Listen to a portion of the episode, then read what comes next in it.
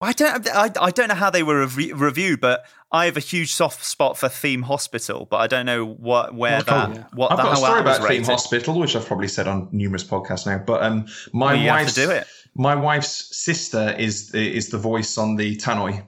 No. Yeah. Awesome. Yeah. So your wife's. So I can remember one of the things about that game is whenever I tried to put a cheat code in, it would always say the hospital administrator is cheating, like that. That was your wife's sister. That is Sarah Green, my wife's sister. Yeah, because she was dating one of the guys who worked at Bullfrog at the time. Yeah, and she was a drama student and actress. Yeah, and so they got her in to do that. I mean, this is a long shot, Dan, but. If she could ever record something for this podcast, that would be absolutely insane. Send me a line or something, and I'll see if she's going. Yeah, that would probably be like the niche, because I know I listen to a podcast that has what's his name, Steve Downs, that does the Master Chief voice. I listen to a podcast that has him introducing the podcast. Our version of that would be the Tannoy voice off Theme Hospital. That would be absolutely incredible. Hello, this is Mark. I'm doing this in post, which means after the recording. You knew that. Just to let you know that unfortunately, midway through the podcast, our guest's mic switched to the webcam, and we didn't realise. So the quality takes a dip, and he apologises, and we apologise, and we hope it doesn't affect your enjoyment of the podcast. With that said, cue the music.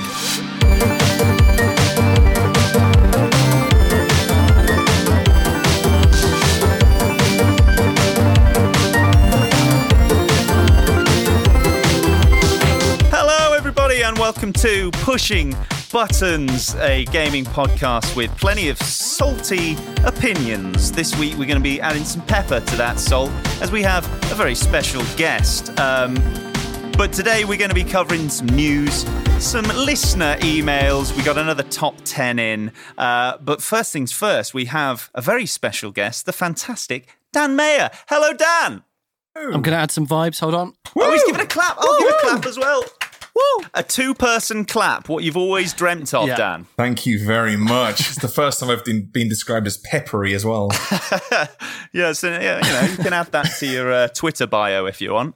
Little bit of spice. Some people might know you as Mr. Pointy Head. Is that yes? Those who followed my porn career. I was going to ask you where the name arose, but I feel like I don't need to anymore. Is it Silent Hill? That would be my guess. No, so funnily enough, it was when I went to Tokyo, my first ever trip to Tokyo, which was 2005, and I love an artist called Takashi Murakami, and he had a statue in Roppongi Hills which was called Mr. Pointy and the Four Guards. And I adopted Mr. Pointy for a while. Yeah. And then over time, I basically forgot if it was Mr. Pointy or Mr. Pointy Head, so I just added the head. So it's now a bastardization of what that statue basically. Yeah, right. Okay. Yeah. Tongari-kun, I think it is in Japanese, but yeah, that's Mr. Pointy. So that's nice. Where I got it from. Yeah, it's not some weird like physical deformity. Yeah. I was gonna say from videos and such, you never had that pointy head, so I never really connected the dots. It is weird how old names that you come up with in younger years just sort of stick. Like my Xbox gamer tag has stayed the same since I was about 12. Sexy Snipes or 69, is it still? Well, you're not far off. But It is incredibly innocent, but it has really it's got me in some dodgy situations in the past. Basically, it's crazy Kyle Katarn, and Kyle Katarn is a character from Jedi Knight. Love those games. Yeah, but I spelt it. Kyle Katarn is of course two Ks. I spelt the crazy with a K as well. So the acronym is KKK. I was totally oblivious to, but many times playing Halo 2 and 3, people were not too pleased when I would turn up in the lobby representing KKK. So anyway, Dan, that was the last episode of Pushing Buttons. Thank you so much for Spotify. Well, you're going to have us kicked for that. Hang on, I'm just going to remove my fist from my mouth. Right, let's go. You can talk again. So Dan is a huge pleasure to have you on the pod. First up, you surviving lockdown okay? Loving lockdown. We had a bit of a pre-podcast chat as we want to do, and we sort of generally agreed that for the gamers, this has been a bit of a golden period. It has. It's been a boon for the industry, really, hasn't it? If only we had Cyberpunk on time. That's all I keep saying. It would have been ideal. I've got my Animal Crossing. That's all I need. Yeah. Although we were saying that we've struggled to pick it up again after diving in really hard for 2 weeks. Me and Mark went in hard on Animal Crossing, but we gave it up. But you said you're still going, Dan. Still going strong. Yeah, I'm in what's commonly known as maintenance mode now at the moment, which is sort of you've got your island how you like it, but there's just things to tidy up, and you want to check in on the shops and just see if there's anything new. And has Red come back yet? Has he bollocks? Things like that. And now I'm just obsessing over trying to get every single type of hybrid flower. So I've just got all these sort of like weird grow operations going on all around my island. But yeah, it's a crazy place. I've got a gym. I've got a Japanese garden. I've got a playground. It's nuts. I mean, important question, Dan. Sorry to cut in, Ballum. Sure. Time skipping? Or no time skipping? I did early on, mainly because I play with my daughter, who's like 4 years old, and I've been using it kind of also as a bit of an educational tool. So catching insects, catching fish, finding the fossils, all of that. Like, she's the first 4-year-old I know who can recognize a Queen Alexandra's birdwing.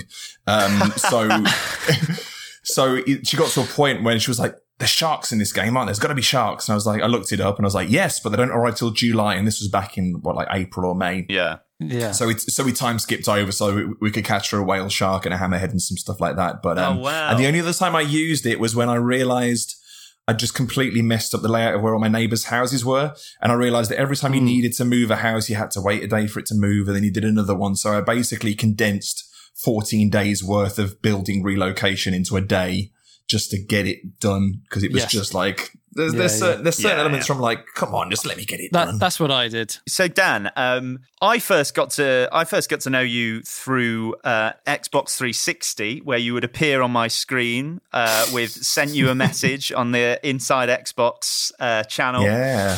Back in the day, that's how I first got to know you, and since then you've gone on to create Explosive Allen, the video production company. But how do you sort of get started in the kind of games industry? Am I right in thinking you worked for PlayStation before Xbox? Is that right? Yeah. So I started in 2001, which is kind of giving away my age a little bit. We'll blur that out.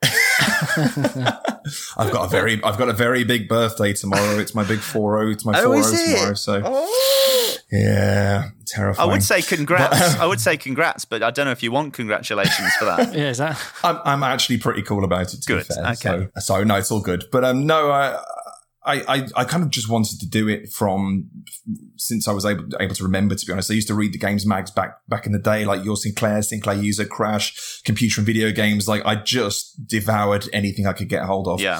I just love that kind of community vibe that you got from games mags back then, where you got the little bios of all the writers. Yeah. It was just like, oh, you get to play video games and you get to write about them and you get to hang around with people who are like your friends as well. And it's not just a typical job.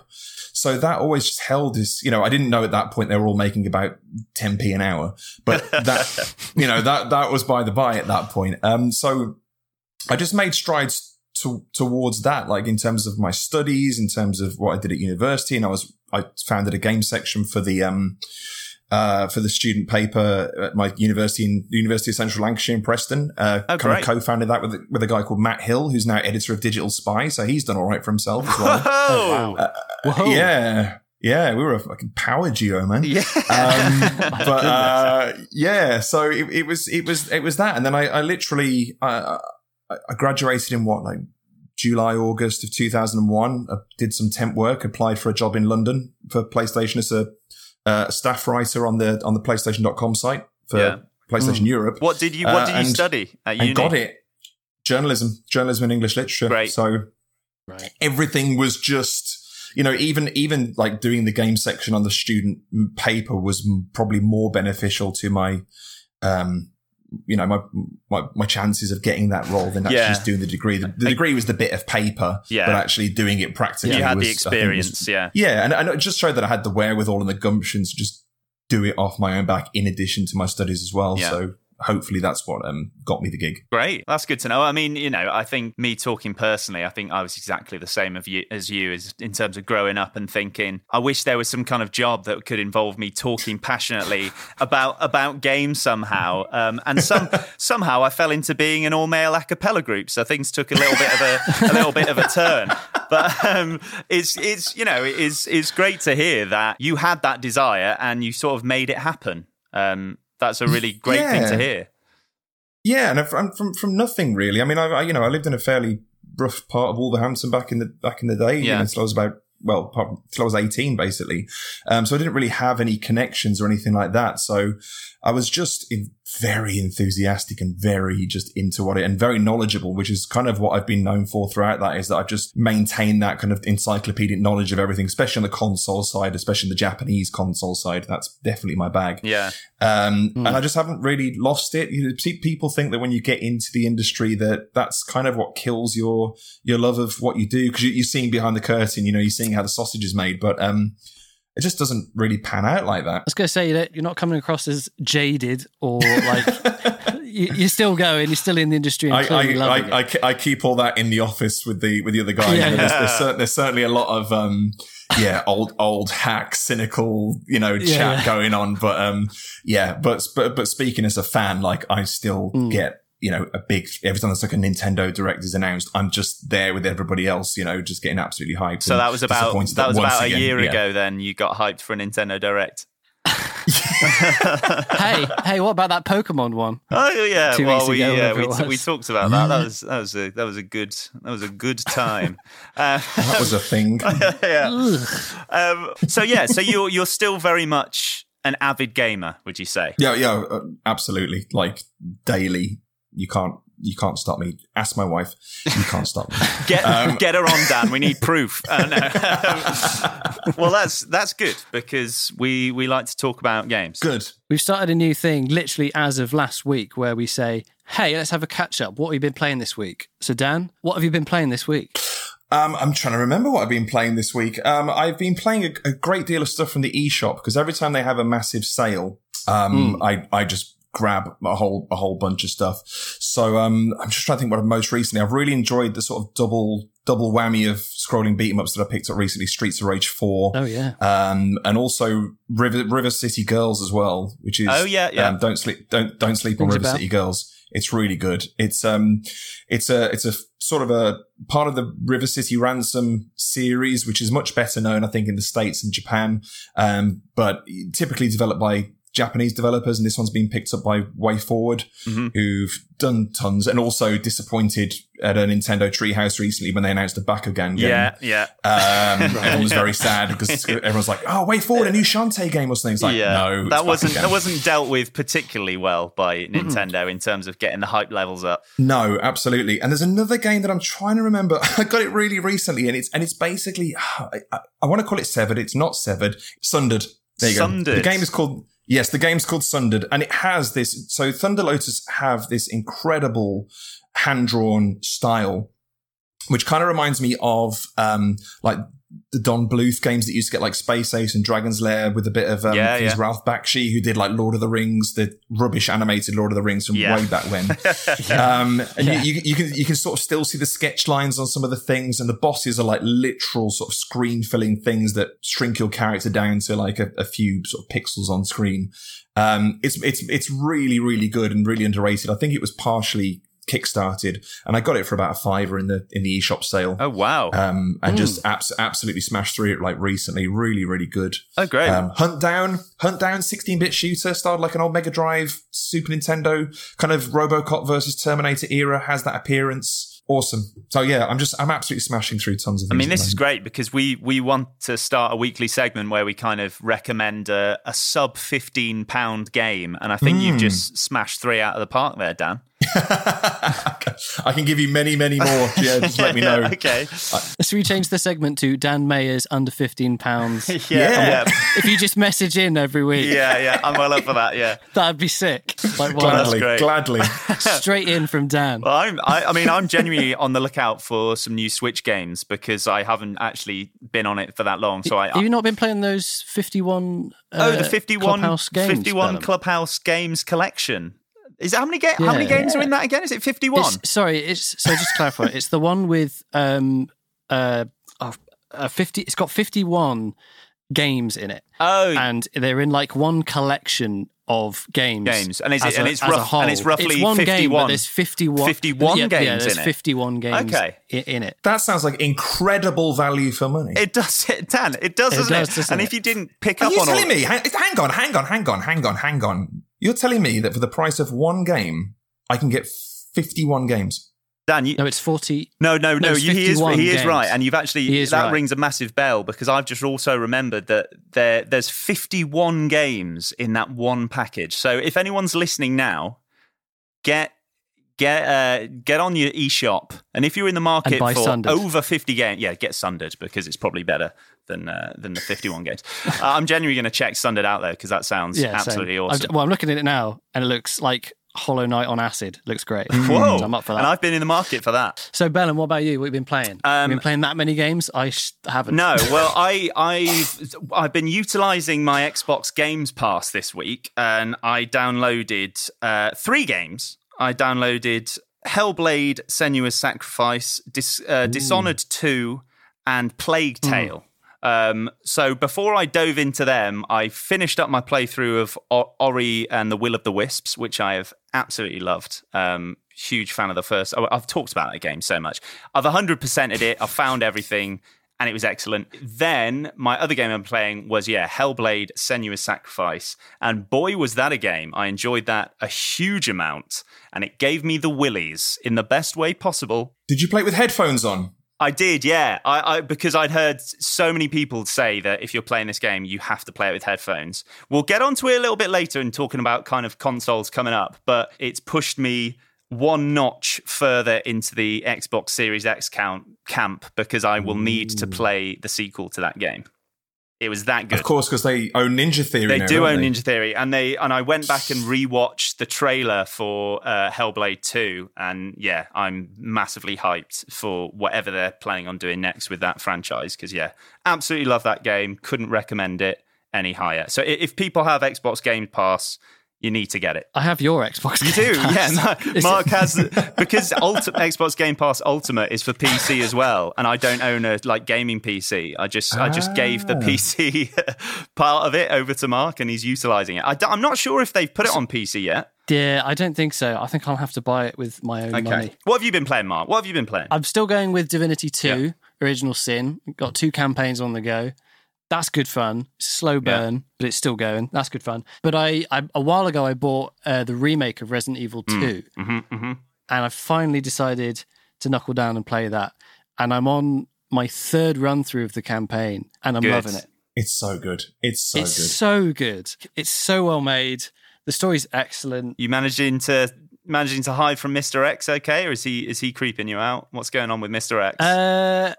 I'm not going to lie, a little bit of poo came out the first time because I forgot about Mr. X. I was expecting but it was solid. Great. So my first campaign was as Leon. So you go and do the helicopter stuff, and then he moves the helicopter out of the way. And I was like, he's big. What's he doing? Tank of a man. And then the stomping starts, and I was like... genuinely screamed a little bit and was just like shoot him. It was awful. And then I remembered, you got to sort of actually get out of the way, and there's tactics involved. It's not just fire at the big man until big man goes down. I'm loving it, and I'm playing the co-op, what do they call it, not co-op, campaign play 2, where it's like from another perspective or something, and it's all changed around and it's a little bit harder. So that's kind of it, to be honest with you. It's those two games that I've been playing. It's a great pair of games, man. I'm just waiting until they eventually get round to remaking Resident Evil 4 because it's the greatest Resident Evil of all time. Well, it's been announced. It's happening. Has it? I've missed that. Yeah. Yeah. I missed that. That's big. Yeah, it's happening. Dan, I knew you would. I knew you'd be a good guest, Dan. That's the best news I've had. That's the best news I've had all year. Flipping heck. Okay, right, yeah. Right, that's the segue to the news. It is. Our first bit, piece of news. Mark, do you want to take the lead on this first bit? I feel like I've talked a lot. Well, I think we've already had it. Resident Evil 4 Remake. Can't wait. Sorry, yeah. Oh, my goodness. How did we not know that? Genuinely, that's shocking. Yeah. Kind of podcast. Let's end the podcast. Listen, leaked Sony patent about the PS5 allowing for backwards compatibility back to the PS1 via the cloud. In brackets, we've written old game discs won't work. Yes. I guess we expected this. Yeah. How do we feel about this? Well, I suppose it's the revelation that if they're doing backwards compatibility, it's going to be fully through the cloud, which in a way is great, but also, you know, there's all these people screaming out to slot those PS1 discs into their PS5. That's not going to happen anytime soon. But it's, you know, it's them, you know, trying to play ball with Xbox, who are doing a great job. Sorry, this is me being a fanboy again, who I think of it doing a good job of with their smart delivery and their, you know, people know they do backwards compatibility pretty well. At least this is a way of PlayStation trying to play ball somewhat. Yeah. I mean, I because I'm an idiot, I don't own my PS1 back catalogue anymore, because back in the day of trading stuff in and that feeling like the thing you should do as a kid, I've got rid of them all. I've got like a few that are mostly smashed up secondhand rubbish now. So for me, that's fine. Like, because I can buy the original Wipeouts, I can buy Crash if I'm not playing the Insane Trilogy for some reason or whatever. So it kind of works for me because I'd buy the digital edition anyway. But I mean, they're going to be making more money out of you, and it's the whole thing of like, I've owned Final Fantasy VII on probably about 6 different platforms by this stage, and I'm just going to keep paying for it every time I own a new piece of hardware. So, yeah, there are people that don't really think twice about that kind of thing. Did you see the leak of an Amazon photo of a PS5 version of Skyrim? No, yes, I did. Yeah. Is that real? Surely not. That can't be real. I mean, speaking of, you know, buying games 17 times, how can they be doing that? Well, they're doing GTA 5, which, you know, was a PS3, Xbox 360 game. So Skyrim could quite easily make it to the next gen. Does that get you excited, Dan, the thought of backwards compatibility on PS5? Or is it something that you think PlayStation just need to do better at in general? Yeah, I mean, I was always disappointed. That's a leaded question you're on. No, I was always disappointed that was one of the things they dropped from the PS3, for example, once they changed the hardware, that they ditched the PS2 back compat, because it was really good. It was one of the first examples of up-resing, so you could stick your disc and then it would bump it up to 720p or something.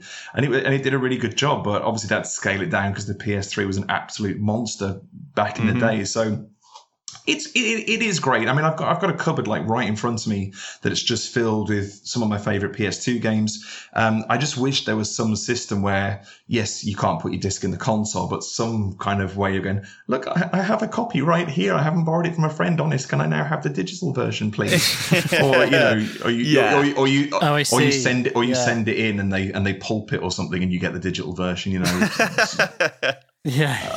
And then they send you back some kind of ornamental version of your pulp to put like on your shelf to show that you had it. Exactly. Yeah, you're right. Some kind of QR scan. Obviously, they don't have anything on that, but even if it's just scanning the barcode or something you could do. Or drawing in chalk on the floor the PS5 logo and putting candles round and like doing a summoning and it just happens somehow. Sacrificing a small lamb or something, you know, and then and then it boots up Tony Hawk's Underground 2. It would be great. Next up, we mentioned it. Did we mention it? No, we haven't mentioned it yet. Next up, the Ubisoft Forward happened this weekend. We mentioned it was happening. We mentioned last episode that it was happening. Mentioned. It has now happened, and they showed off a whole load of gameplay for games that we already know about.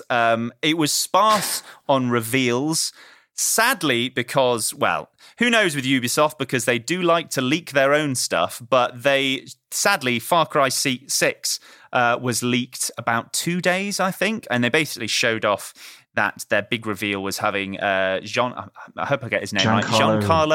Esposito, yeah, of Breaking Bad and The Mandalorian fame, is the villain in Far Cry 6, and they had a really cool reveal trailer for it. But yeah, we saw some gameplay for Assassin's Creed Valhalla and Watch Dogs Legion. I'm probably most excited about Watch Dogs Legion, about everything they showed off, just because it's London and I like seeing places what I know on my screen.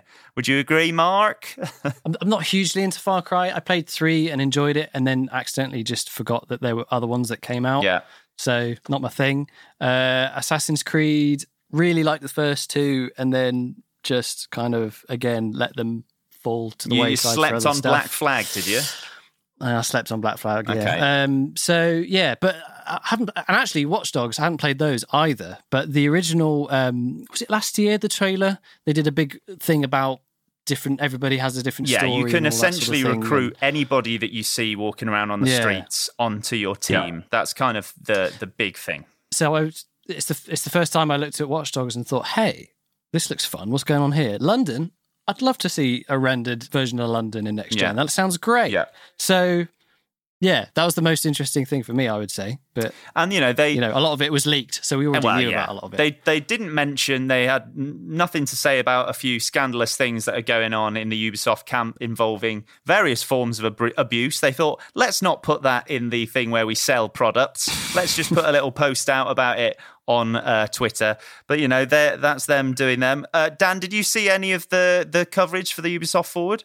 I did, yes. And it's got to be said, actually, my journey with the aforementioned franchises very much reflects Mark's. I played first Assassin's Creed. Well, I played the sort of the trilogy that... The Ezio trilogy, the two which I really liked, bounced very hard off 3 very early and then just didn't really get back into it. And even though I've heard very good things about Odyssey, my sort of appetite for big open worlds with lots of bits on the map and things to do has really waned in recent years. Far Cry 3, again, was such a really tight game, but everything that's come since has done so little to really evolve that format that it's just not interested me again.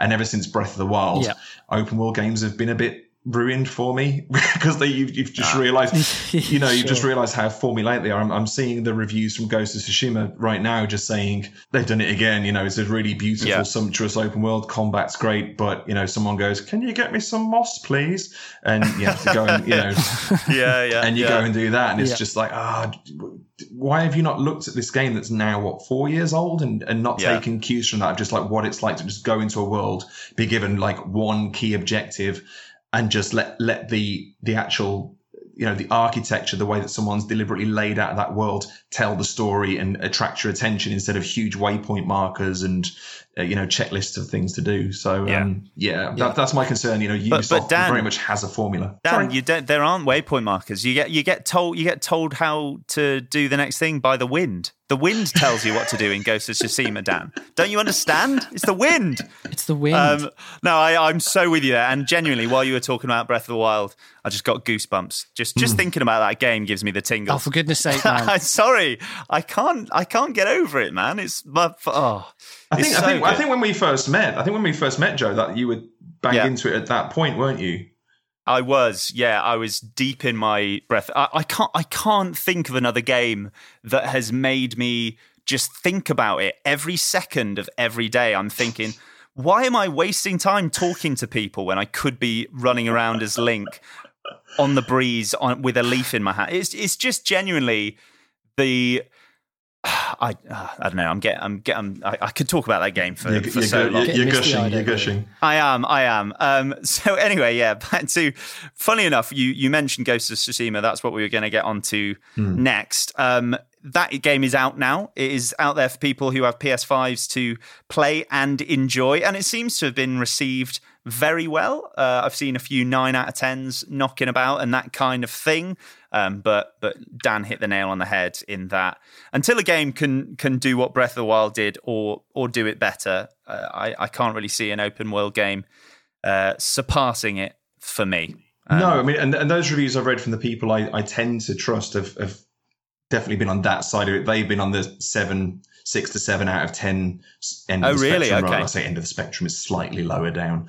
But I tend to take 9.5s and that with a pinch of salt when I read what I've read from the sort of sevens. Speaking of PC, Death Stranding is out on PC.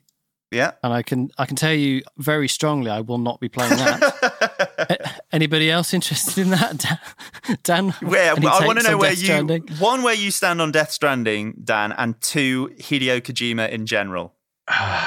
Where do we begin? Okay, so Death Stranding. Sorry, I got a bit excited. Just spit water everywhere. No. Death Stranding, I couldn't quite bring myself to play. People were trying to convince me that in many ways it was this sort of meditative jaunt across the landscape. But then I've also watched a variety of videos where it's just like you're just tumbling clumsily down hills and dropping things, which looks the complete opposite of meditative to me. It looks like a complete exercise in frustration. Yeah. Blended with Kojima's, usual, his go for it, you're in a safe place. Predilection for assuming that he's an absolute godlike genius while trotting out loads of just drivel that just needs to be tackled by an editor. I think, Mark, you found a kindred spirit here in Dan, to be honest. And get me wrong, it's like he has his moments. Like I think Metal Gear Solid 3, I think Metal Gear Solid Peace Walker. I actually liked what I played in Metal Gear 5. Like I felt like I got what I wanted out of it from a game long before the story, completely run out of steam. And I was like, I don't need to know what happens now. I've just had a really good time sneaking around, coming down in a chopper to Rebel Yell and just, He has these moments where he gets it, but he just needs people to say no. Like he just needs someone there to just go, genius still needs to be shaped and tamed, and he's just surrounded by people that are either one, scared of him, or two, in awe of him. And so he's absolutely abusing his status right now, and I think he really needs to get his shit together, because I think we realized why Konami dropped him off the back of Death Stranding, which is like, this is what happens when you let a guy just do what the hell he wants. Yeah, I you're right in that most footage I've seen looks like when you've bought way too much at Tesco and you're trying to carry it home like a 2-mile walk, and it's just that mad struggle, sweating to get home. Yeah, But yeah, I hear what you're saying, although sadly rumours are that the next project he's working on is a sequel to Death Stranding, which would be...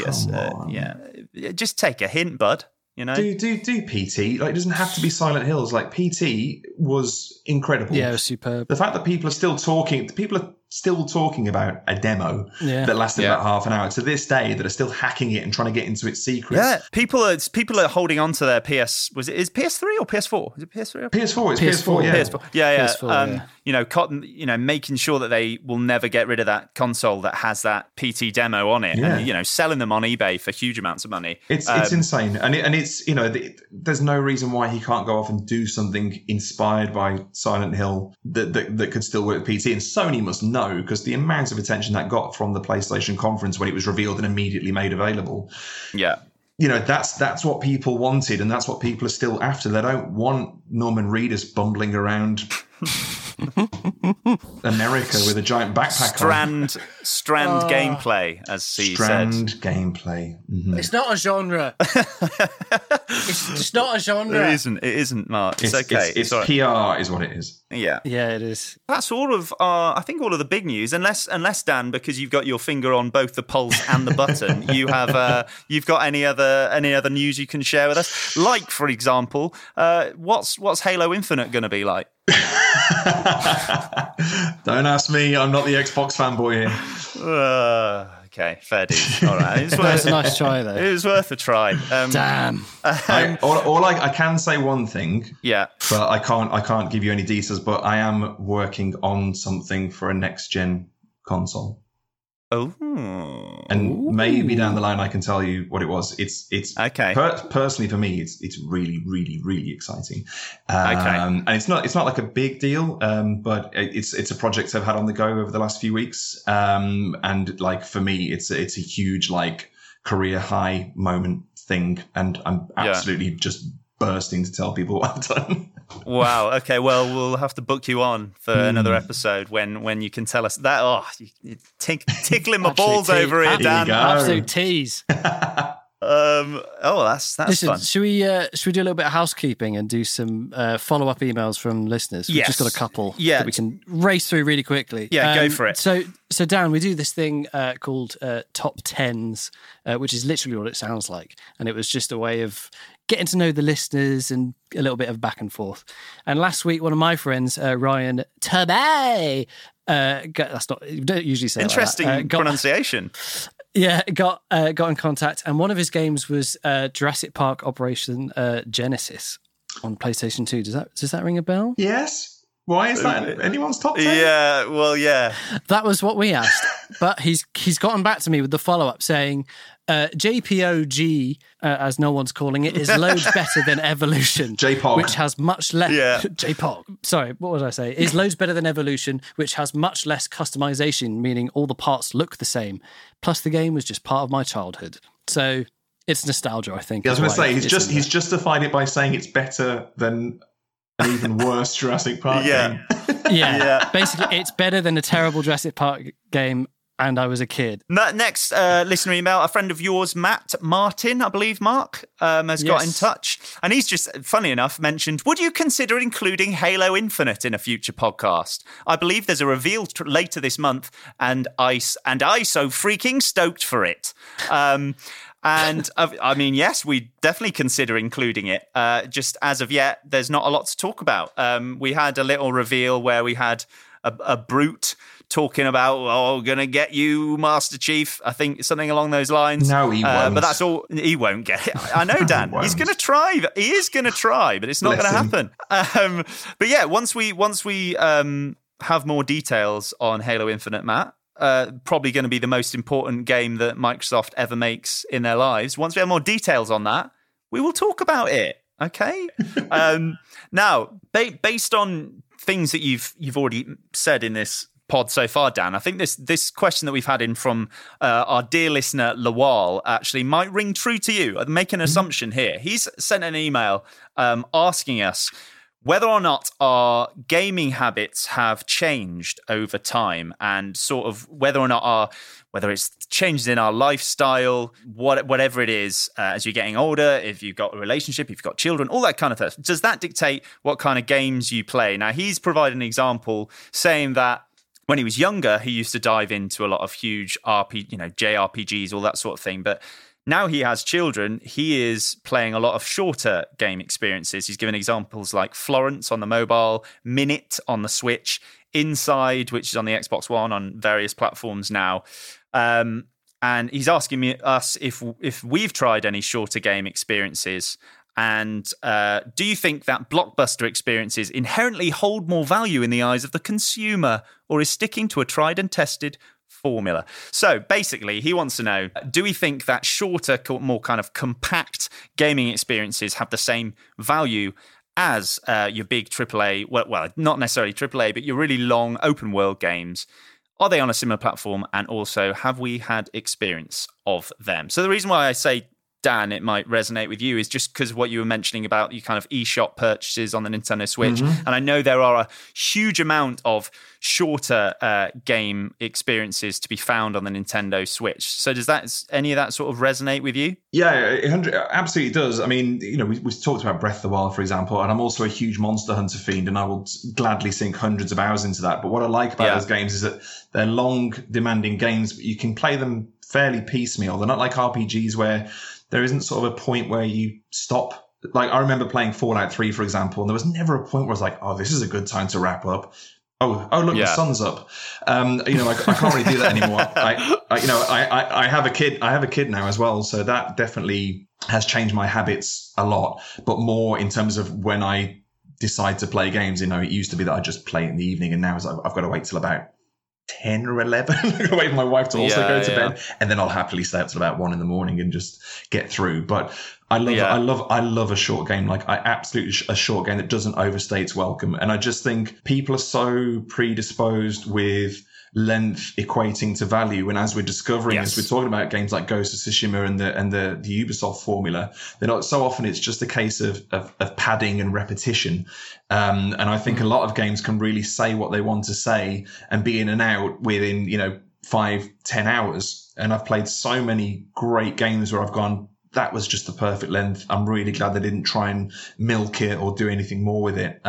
So yeah, Sundered, as I just mentioned, was a perfect example.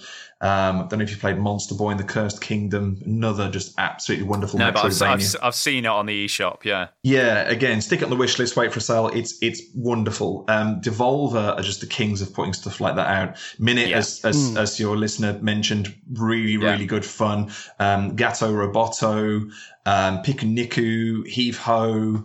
There's just tons on there, and as I say, if you want these sub 15 quid recommendations, I can bang out a ton of them. But they're wonderful, and it's just all about new experiences and not having to fit these mechanics into some kind of AAA formula that's going to be recognizable and going to be mass market, because there's so much pressure on that side because of the size of the teams and the amount of money that's being invested into them. There often has to be a degree of familiarity within them to have that broad appeal and to make the investment worthwhile. And so when you delve into the shorter side of things and the indie side of things, you're really getting an insight into, you know, full-blown, unabashed, unfettered creativity and this chance to experience completely new ideas and new visual styles that just don't have that corporate influence or sort of marketing mentality at the forefront of their creation. So, yeah, I'm all for it.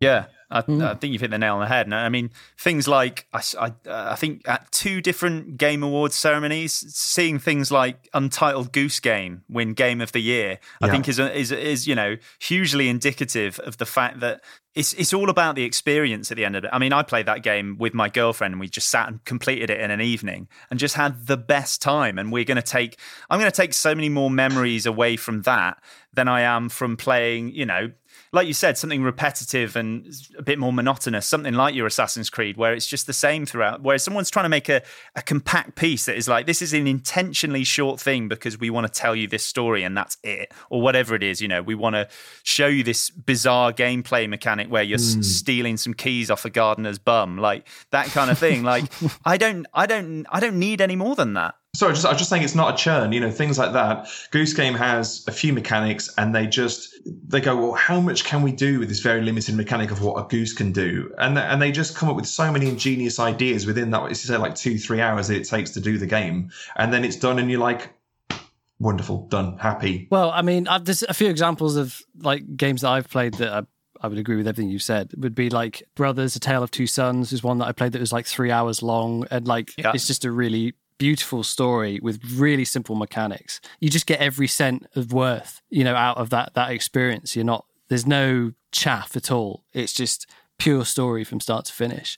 And other games more recently, like I finally played Doom 2016, which is just an incredible, like really tight core gameplay loop that, you know, just absolutely packs it in and, as you said, doesn't overstay its welcome. You know, you're in it from start to finish and just really enjoy that experience, and then it's done and you don't feel like, oh, hang on, actually, how long did I spend there? You know, have I really got my money's worth sort of thing? It's not even in your mind. It's all about the experience when you're in it. Guacamelee 1 and 2, again, two games that I played pretty recently that are just, you know, just it's all about the charm, the graphic style, the humor, the music, and it's games like that that are just so wrapped so neatly in a bow and aren't about just stretching out some overly epic idea into something that just ends up being a real grind. You know, that's not fun. Yeah. So, I mean, obviously it's at the end, it's kind of down to subjective, you know, individual opinion about what you enjoy playing and what you feel you get the most out of. But if you could just do something that, even if it is 3 hours and it's tight, like what's wrong with that? Yeah, I mean, has the fact that you have a child now, Dan, would you say that has been a big shift into changing the kinds of games you play? I wouldn't say so in a way, because I've always had that interest in, you know, what's new and like what's new. And part of that was actually facilitated by Xbox Live Arcade. You know, when I worked at Xbox, that I really believe that was their golden age, especially for the 360, because you not only had the Live Arcade, hugely, but you also had the Indies program as well. Mm-hmm. And so you were getting some absolutely batshit stuff out of that. You know, you weren't getting a lot of quality, but you were getting some insane stuff. But at the same time, you know, you were getting things like Castle Crashers and Super Meat Boy and Trials. You know, the original Trials was all that era. And so I was just like, man, this is great, because they're tapping into my original love, which is arcade gaming. And it's always that sense of, you know, cool ideas, short games, often ridiculously hard, but forcing you to plug away at tiny loops for a long time to perfect them, or get the best time or get the best score or something like that. But always done in new and creative ways. So, I think ever since the 360, really, that's when I really sort of dug into indies, and just really had a newfound appreciation for anything that wasn't coming out of the top tier publishers. Yeah. Just a quick shout out to a couple of my favorite ones.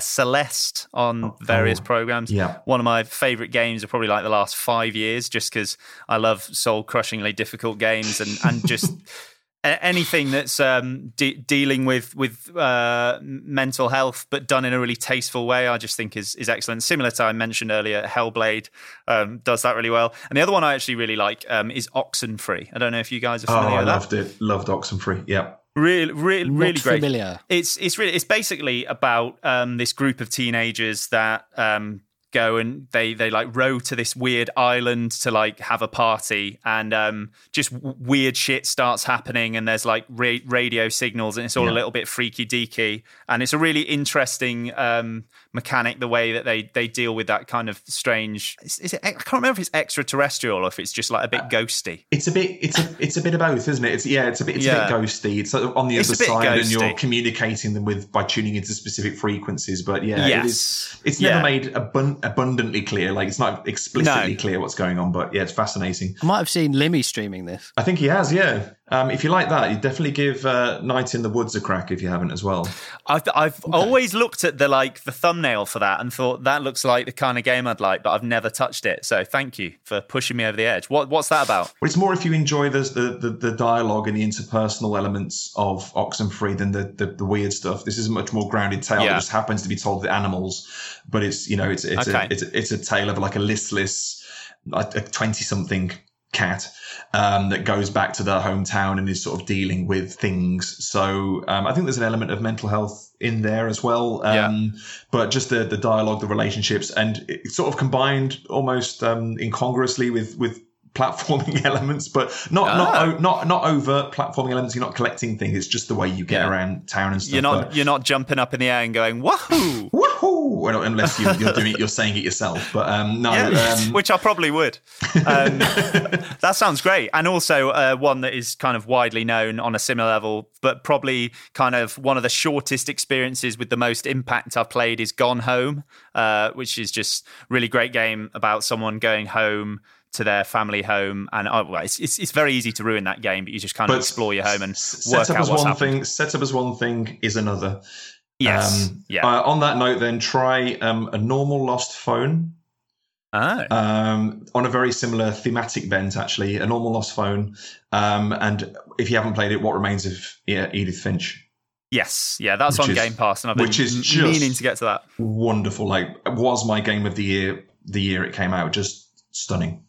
Okay, brilliant. Yeah. Well, if anybody needed recommendations at the start of this episode, they should have their boots full by now. So that's the... Well, actually, we've got one more bit of listener feedback, Mark, haven't we? This top 10, it's coming from your brother. It's coming from my own brother, my flesh and blood, yeah. So there's probably going to be some crossovers here, isn't there? Would you like me to read out your brother? Go for it, Mark. Let's go for it. He starts off by saying, loving the podcast. He has to say that. Yeah, it does. To be fair. So, but we'll take it. As you can see, I have some crossover with my younger brother on some of these games, as to be expected. Number 10, Halo 3, best Halo online multiplayer and a great farewell from Bungie. Well, it wasn't their farewell. That was Halo Reach, so he's wrong on that count. But it's the last of their mainline Halo games with Master Chief. Yes, excellent choice. Oh, and as another note, Halo 3 came out today. That's when we're recording, on the 14th of July. Worth noting. No, so if you're on PC, Halo 3 is finally on PC. Number 9. Sorry, a side note. So gone. They should just make the campaign crossplay so we could co-op with each other. Why haven't they done that? Because it's not competitive. I don't understand why they haven't done that. Dan? Dan, give us the answers. I'll see what I can do. Yeah. Cheers, man. Cheers, bud. Thank you so much. At number 9. Metal Gear Solid 5. I must like it. I've put it in over 300 hours. That doesn't make sense. That can't be. I must like it. I've put in over 300 hours into it. I see. Kiefer Sutherland does a good Snake voice, but I prefer David Hayter. I'd agree with that. Yeah. Well, I mean, he's right. I really enjoyed Metal Gear Solid 5 as a little extra. But I agree with Dan massively. I didn't complete it because I did loads of stuff and I was like, right, that was good. See you later. I've had me fun. Yeah, so, I've had me fun with me shooter and that'll do, thank you. Yeah. At number 8, Mass Effect 2. It's better than the other two. That's been a recurring theme on the show. Dan, I don't know what your take is on the Mass Effect series, but we've had some people say that 3 is their favourite. Well, they're wrong, aren't they? Yep. Well, you're correct. You've heard it here first, and he's right. I'm glad to have cleared that up. It's confirmed. Yeah, we're all on the same page here. It's just the idiots that listen. Sorry. Thank you for listening to the show. Right. At number 7, Grand Theft Auto Vice City. Fantastic game with a fantastic 80s soundtrack. Now, Bellum, we were talking about this one earlier. Mm-hmm. I'm confused why Vice City got so much love. I'm not saying it's bad, mm-hmm. but I always felt Vice City, for me, felt a lot more plain and straightforward when compared to San Andreas and 5, which obviously came a lot later. I'm skipping out 4. It was a weird one. I hear you. I think for me, it was just about the vibe and something about that kind of... They nailed the nostalgic vibe and the comedy of it and that kind of Miami Vice feel. And yeah, I think for me and my brother, we just loved that soundtrack so much and discovered so much music that we loved because of it. And I think that was and that's kind of a recurring theme in all the GTA games. Actually, was just all the individual soundtracks and the radio stations and all the gags and goofs that they had on them. Yeah, I love Vice City. Was it my favourite? I don't know. I'd probably say 5, even though it's the most recent entry. I'd probably say 5 was my favourite just because the way they did the story in that. But yeah, got a lot of love for Vice City. How about you, Dan, on the GTA front? I'm a San Andreas man as well because I always found the previous... I think if you went back to Vice City, I think you'd find it deeply frustrating when you see how advanced GTAs have come in terms of character locomotion and navigation. Yeah. You know, the fact you couldn't climb over stuff until San Andreas. The moment they got to the point, it's like, oh, you can go down an alley and then get up the wall. Thank fuck that. I don't have to turn back and run back. Yeah, you know, that for me was an absolute game changer. But I just remember I booked a week off work, and my girlfriend, well, my now wife, but then girlfriend, lived in Clapham at the time, and I just spent a week in her bedroom while she was at work just playing San Andreas, and I have such fond memories of doing that. I very rarely do that for anything, but I just absolutely hammered that game, and I've never really been able to get fully into one since because I think of how completely I devoted myself to that game. I have a habit of doing that. I've done it with Final Fantasy 7. I put so much of myself into that game that I've never really been able to get into a Final Fantasy since. And GTA's been the same. Like I'm always, I don't know. It's almost like I burn myself out after I've done it. Yeah, well, it's sort of like the only way is downhill. When you have an experience like that, it's going to take the world to beat it, isn't it? And I mean, if you think about the leap from Vice City to San Andreas in terms of purely gameplay and the things you could do, like the fact that you had, am I right in thinking like CJ could get fat if you didn't work out enough and that kind of thing? Yes. Yeah, it's just so many little things like that. Just set them worlds apart. But yeah, I think he's mainly talking about the music, if I'm honest, if I know my brother. Fair enough. Yeah, I just feel like it gets a lot of love, and I've never understood why it felt like people were more vocal about Vice City. I think the vibe is exactly. I think people remember the vibe, and that's a real strong element of nostalgia. I think if you went back and played it now, you'd be like, yeah. I hear you. My childhood. You know, you can just listen to Spotify. yeah. Close your eyes and put Spotify on, Jamie, you bloody idiot. Right.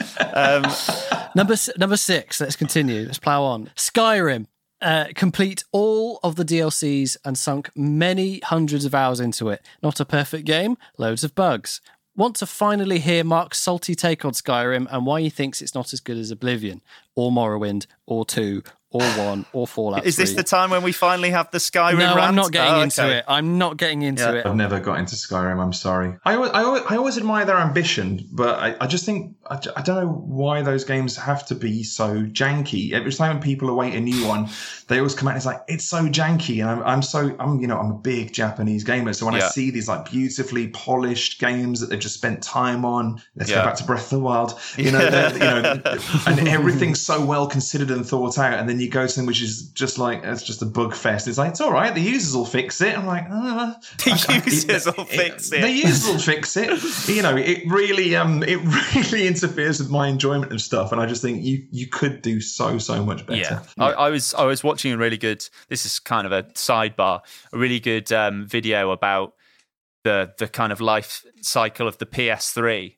And I forgot how terribly Skyrim ran, specifically on the PS3 when it came out, because the PS3 had this, I think they called it like the cell system. What was the cell processor. The cell processor, yeah. And just how for a lot of developers just really didn't like it because it was like having to learn a new language. But Skyrim just hilariously ran terribly on the PS3. And if you track down some videos of Skyrim running on the PS3, it's a laugh fest. Let's just say that. I've got it behind me. I could fire it up and see what it does. My character floating with no horse underneath him, just going like T-posing in the air. Bethesda games are always riddled with hilarious bugs anyway, but it was particularly dodgy on the old PS3. They've got to do quite a lot to win people's hearts back, haven't they, Bethesda? They haven't had, in terms of their own game studios, they haven't had a great 3 years, really, have they? Not really. I can't say I liked Fallout 4, and I didn't bother with 76, and it looks like it was a train wreck. But Bethesda put out, I mean, they publish the games from the Dishonored developers. Yeah, so it's like Arcane. Yeah, they publish some really Arcane, that's right. They publish some great stuff. It's just their own. Prey. Yeah, Prey. They've got Evil Within. Yeah. They've Doom. Doom. Yeah, that's a huge one. That's all stuff they publish, isn't it? But in terms of the games that the Bethesda. So when the other people make the games, it seems to be okay. Yeah, weird that, isn't it? What's going on, Todd? Come on, Todd. Yeah. Come on, Toddy boy. It's because they're spending all their time making this Fallout TV show that's happening, apparently. Yeah, that's what it is. Anyway. Should we continue? Keep going. Number 5, Star Wars Knights of the Old Republic. My favourite Star Wars game with a fantastic story and well-written characters. I have to confess, I came to these two games just too late. Okay. But I've heard nothing but positive things. I just came to them really late. Second best twist in gaming, I reckon, was in the first Knights of the Old Republic, was the reveal of Darth Revan being you the whole time. Flipping. I probably just spoiled that for some people, but that's great.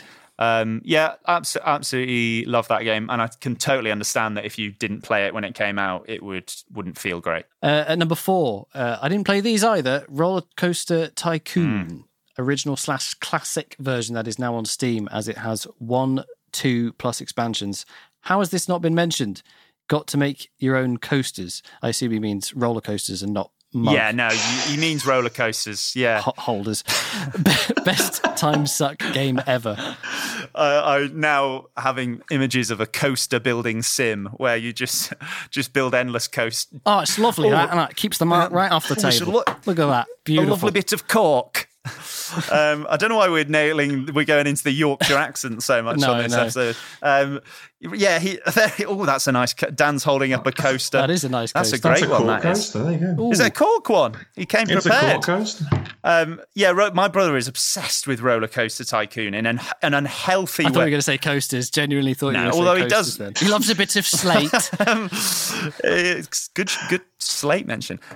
He loves Roller Coaster Tycoon in an unnatural way. And I've seen him play that game a scary amount.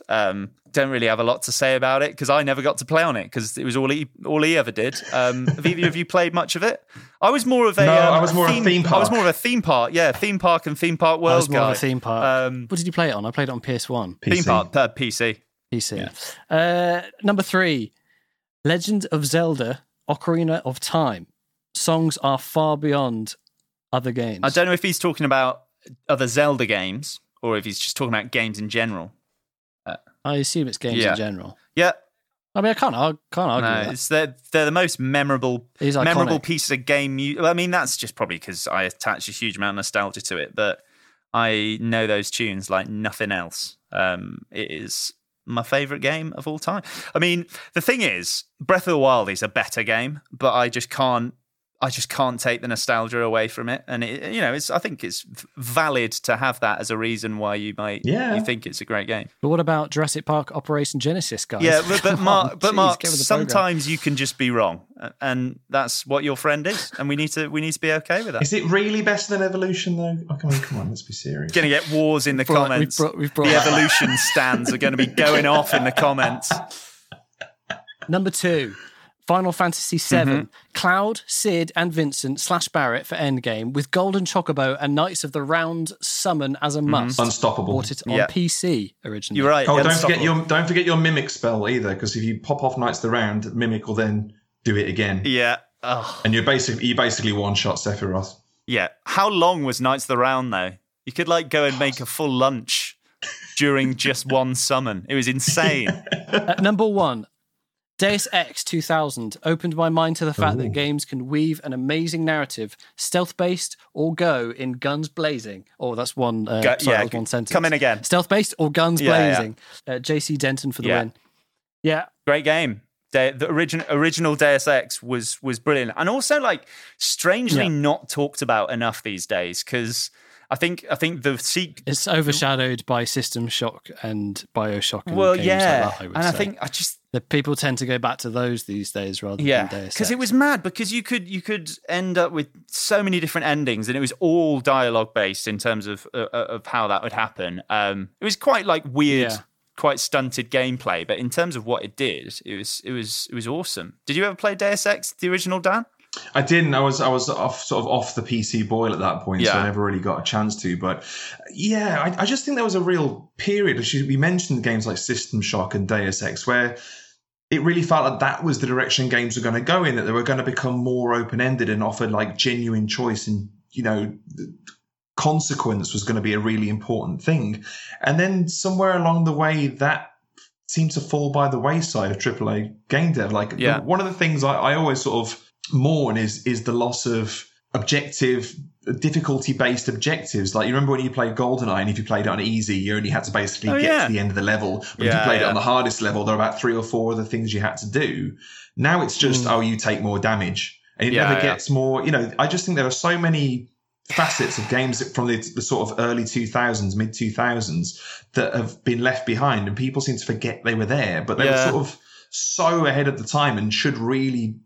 have been the sort of template from which other games sort of drew their influence, but never really did. And even when you look at, like, you know, BioShock Infinite, games like that, compared to the breadth of choice in System Shock 2, for example, it's incredibly linear, isn't it? Yeah, it is. It's a strange choice. And yeah, I guess in terms of like that kind of difficulty-based objective thing, I suppose that's just kind of fallen to the wayside in lieu of like side quests and that kind of thing, I suppose. I just kind of like that it was intrinsic to the difficulty. It was like, yes, you're going to take more damage, but you've also got to achieve more while you're doing it. And I love that idea that then suddenly you had a reason to tackle each one apart from just the, oh, I've done it. Yeah. It actually added more to the game. So you started off familiarizing yourself with a level, and then as the difficulty increased, you also had to use that improved knowledge to do more around the stages as well, and fulfill more skillfully. And I think that became such a missing element of FPSs. I think because obviously some of the makers of that went into Free Radical and into the Time Splitters games. I remember Time Splitters 2, I think, did something very similar as well, especially. I love Time Splitters 2. Yeah, we waxed lyrical about Time Splitters 2 a couple of episodes ago, and just how... There were so many challenges in that game, and there was just endless characters to unlock, and there were so many reasons to go in and do all these different stuff. Give me medals, and I will be yours forever. Exactly. And yeah, I mean, and like you said, GoldenEye. If you did it under a certain amount of time, you got DK mode, and everyone's head went massive. It was the hardest cheats. The hardest cheats in any game ever. Yeah, like, genuinely. Finishing facility on 00 Agent in 2 minutes, four seconds or something. Yes. How the fuck are you supposed to do that? I'm getting palpitations just thinking about it, Dan. Yeah. It's so stressful. But it's easier for devs to just copy and paste enemies or make a health bar bigger. So that's kind of where we're at, isn't it? Sadly. It is. Games are rubbish, aren't they? Games are rubbish. Weren't the old days better? Oh, tell me about it. He finishes the email just saying, "Rip it apart. Go on, I dare you." But actually, I think we've been quite fair, and I rate this list a lot, Jamie. It's a good list. I think it's there's no massive surprises. I would say they are all games that are widely well renowned. Yeah, they're all games that are widely well thought of. None of your sort of 6 or 7 out of 10s that you mentioned. You know, your Jurassic Park Operation Genesis. Is it? No. Is that what it is? Operation Genesis. Yeah. None of them's. But Dan, while we're in this, I did say to you before, if you had the time to kind of give us your maybe your top 3 or just some of your favourites, just so we can fully complete this picture of you that we've been painting over the course of the podcast. I hate doing this because I just have so many games that I associate with different times, and you know there are things I play right now that I probably consider my favourites. Yeah. But when it was like top of the head, Breath of the Wild is up there, mm-hmm. just because of just what an absolute game changer it was, and how I was so just sucked into that world for you know, hundreds of hours of just one of the most beautifully crafted things I've ever played. You didn't go and get all of the Koroks, did you? The Korok seeds or whatever. I think I did. Really? Flipping it. Blimey. Because I got all of the shrines, but as soon as I saw there were something like 850 Korok seeds, and all you get for getting them was like some kind of golden turd, I was like, no, I'm okay. Cheers. You get a poo hat or something. That's it. Cool. I mean, that's ultimate Nintendo trolling, isn't it? It's like, well done, here you go. Yeah, well done. Aren't you clever? Now you can wear shit. Resident Evil 4, I think, will never be dislodged from my top 3.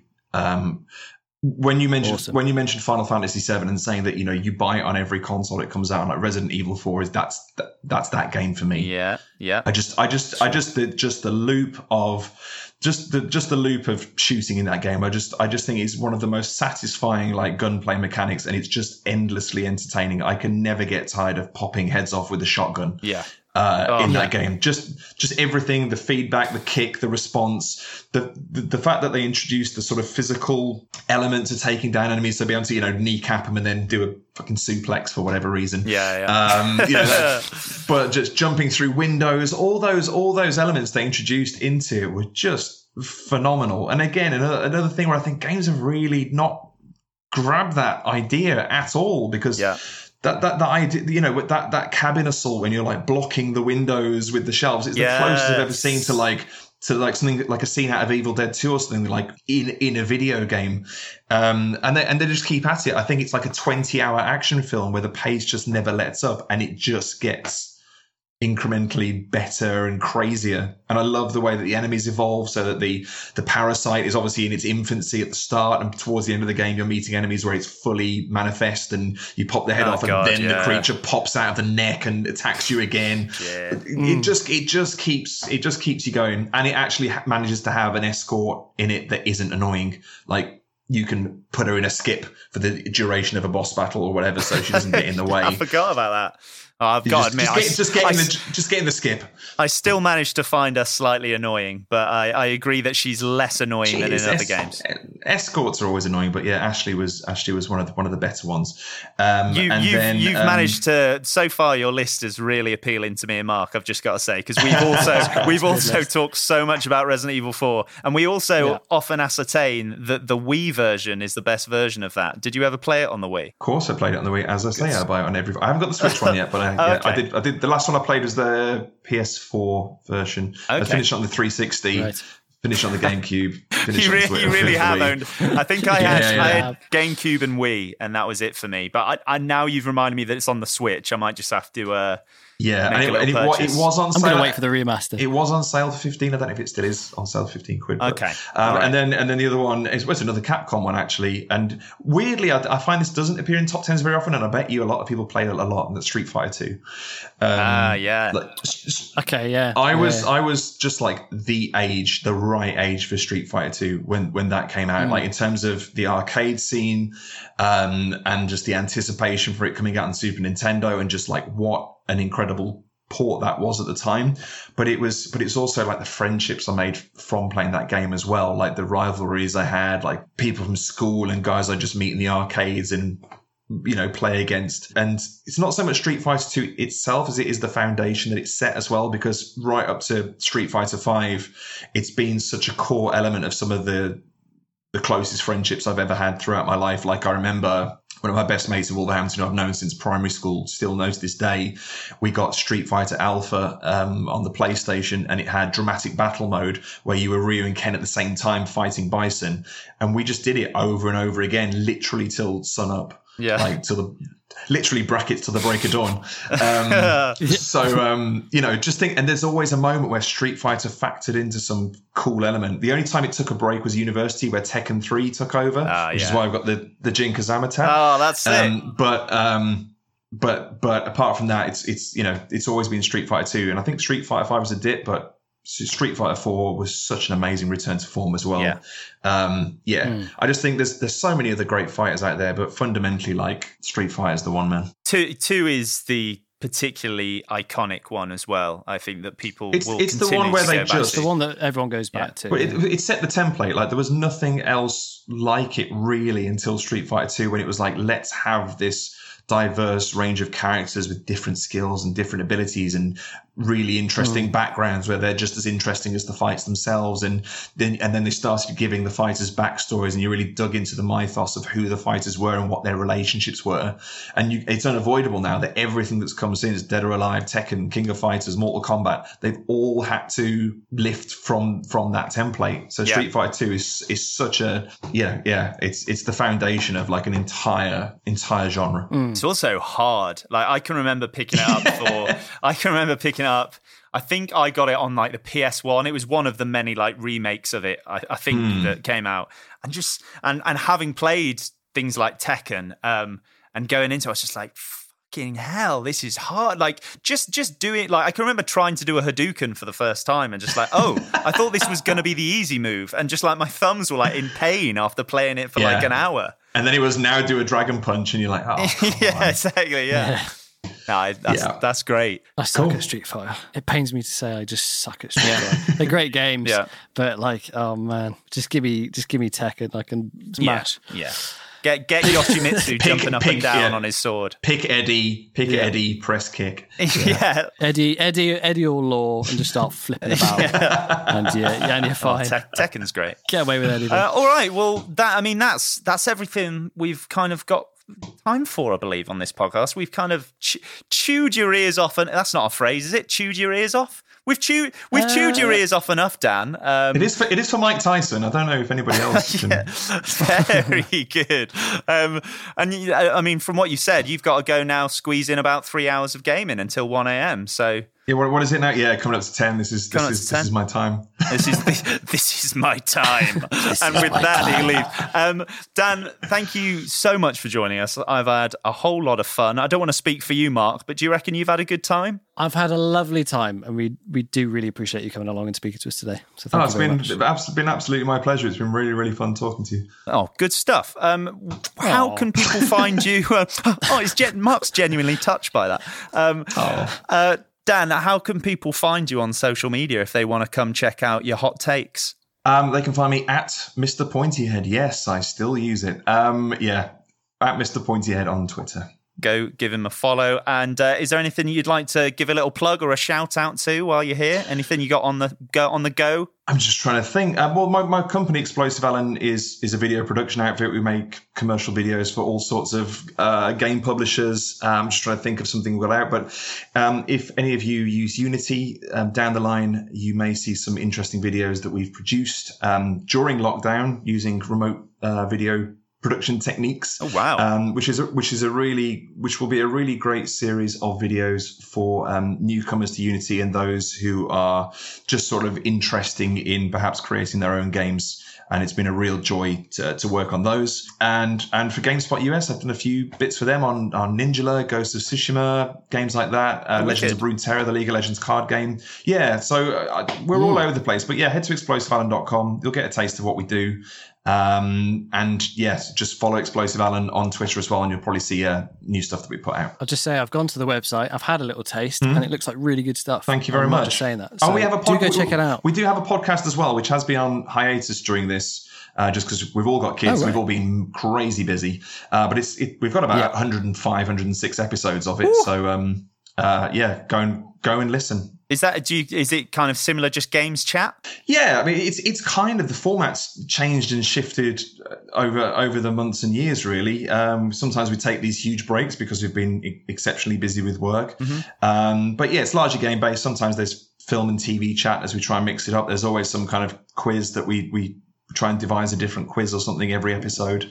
Joe, you'll be interested to know that I used to sing quite a lot in the early episodes. I used to basically rewrite popular songs and sing about games. Nice. But with terrible production values. But, I might have to track down some of those episodes now just to give it a listen, Dan. You've sold yourself down the river there, I'm afraid. They're rough. But yeah, you know, I would do David Bowie's Heroes, but make it about Ground Zeroes or something like that. You know, I'm the Weird Al Yankovic of gaming podcast parody. Wow. That's a lofty title to give yourself there, Dan. But I'm absolutely not. I can't. We can't disprove that, so I think we're all going to believe it. There's no evidence. There's no scientific evidence to prove it, but it is fact. That has been episode. What are we on now, Mark? 5. It's episode 5. Thank you for that. That was episode 5 of Pushing Buttons. Thank you so much for listening. Do not forget to follow us on social media. Twitter, we are PB Podcast UK. Instagram, Pushing Buttons Pod. Subscribe to us on Spotify, Apple Podcasts, and YouTube. We are Pushing Buttons. Dan, once again, thank you for joining us. We've had a lot of fun, and we will see you next week. Goodbye.